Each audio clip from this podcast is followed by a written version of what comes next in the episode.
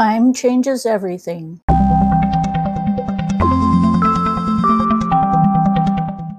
Hi, and welcome to A&J PEI Treasures, E. Jean Simpson author blog post and podcast. I'm your host, Jean, coming to you from the beautiful province of Prince Edward Island, Canada. Oh, thank you. The blog post and podcast is an opinion piece and only reflects this author's opinion and not that of any other entity. I found that time changes everything in a myriad of ways. If you want to find out more, then stay tuned.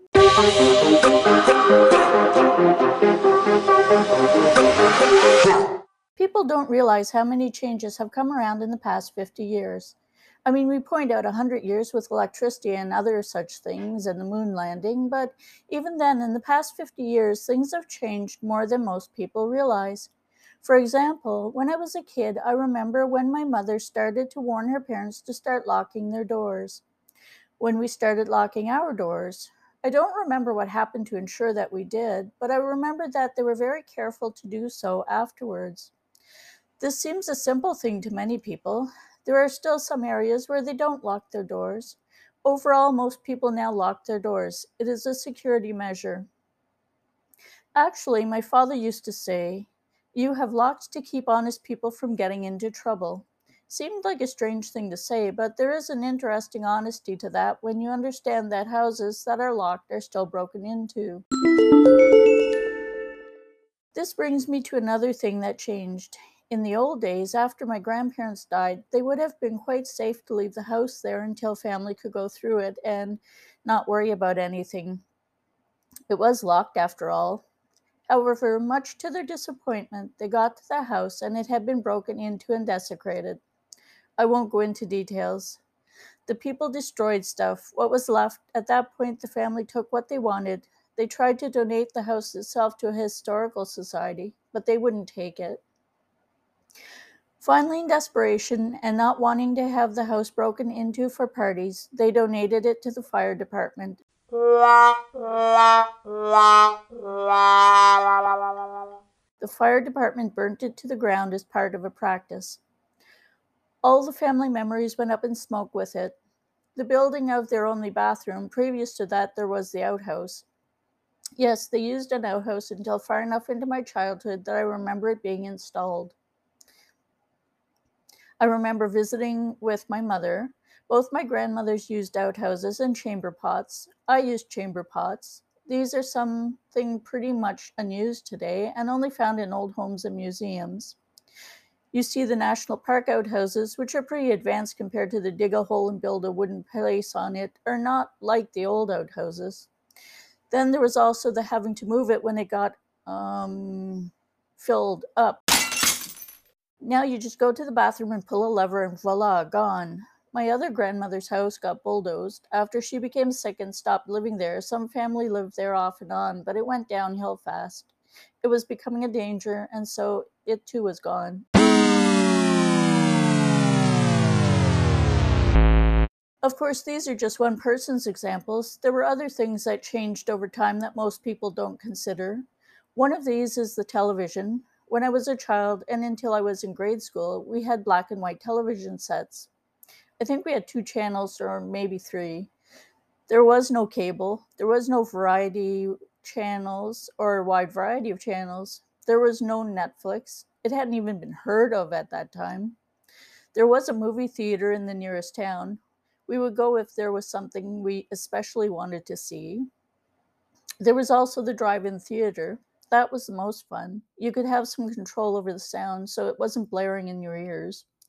You watched from the comfort of your car. There were drinks and popcorn. The kids could be dressed in jammies if they were young enough to fall asleep in the back seat. My brother and I were those kids. Now, the drive in seems to be an oddity that people go to see for novelty. Then it was a family event, an evening out for the whole family. Of course, the computer age was not even thought of when I was a kid. I learned to type on a Selectric typewriter in high school. I was of the electric generation. Before that, they learned on manuals. The Selectric that I learned to type on was a big green monster of a machine. When I went to university for my first degree, they were still using cards and computers. I remember that at the end of the year, cards flying in the air. I also remember gasps of horror if some unfortunate computer science student had an unfortunate incident with his box of cards. Boxes of cards. It was a specialty all by itself. I hand typed my papers or wrote them by hand. They were still accepting handwritten papers at that time. By the time I was in college, I was just on the beginning of the new word processor age. Businesses had typewriters, they had faxes. These were not sleek machines, but monstrosities. They were also the lovely teletype that I learned to use while working in a customs office in Niagara Falls. Now everything is on a computer that takes up no more room than a screen on your desk, or screens, depending on how you prefer to do your work. Your tablet and cell phone can connect you to the internet and take up very little room. You can watch television shows on a computer or an app or any number of ways. There are all things we never dreamed of. The top of the line computer game at our local yacht club was a little ball on a screen that you could hit back and forth with paddles and was the size of a whole table. Now they play games that are realistic, maybe too realistic, and on little screens. As a child, the car was something that had a lot of parts, but they were fixable. Backyard mechanics were not all that unusual. The cars now have computer parts. I'm never sure if that is a good or a bad thing. I think there's a mix. Things can happen that didn't seem to go with the older cars. We also had one of those little triangle windows that allowed some air in the car if you didn't want a fully open window. You don't see them in cars nowadays.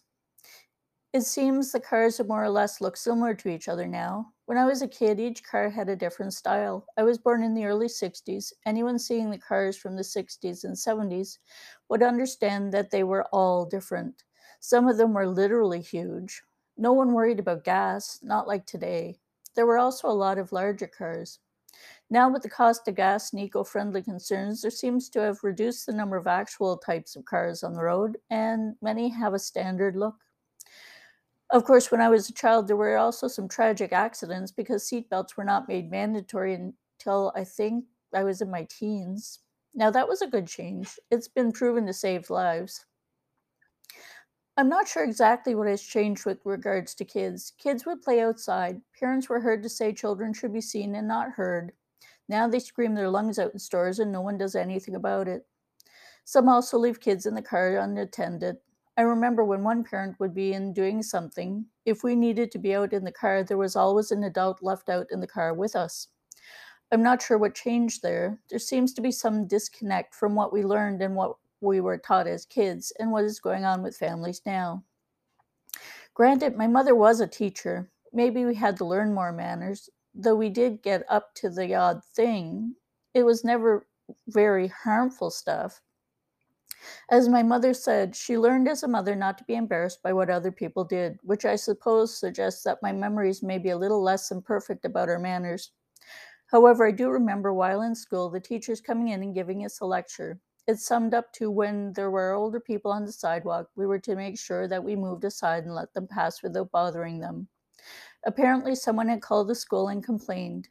I remember some friends and I were out walking and seeing some older people and we moved aside and let them pass. Now, if something like that happened, they likely would have had parents up in arms about how they lectured their kids and their kids had every right to be on the street. Remember, parents, you were kids too at one time. Let the elderly walk unimpeded. You're going to be one of them someday. Thanks for listening to my podcast and or reading my blog post and thanks for your interest in A&J treasures. Our blog posts are available on WordPress and Goodreads. Our podcasts are available on Anchor FM, iHeartRadio, Podchaser, Amazon, just to name a few. And all my ebooks can be found on Amazon and Smashwords. And I have an affiliate link on Smashwords. And I have links to all of this in my blog post write up and in my podcast write up. Keep watching for more ebooks, more formats. We're always working on something. Thank you for listening or reading. Have a nice day. Bye for now.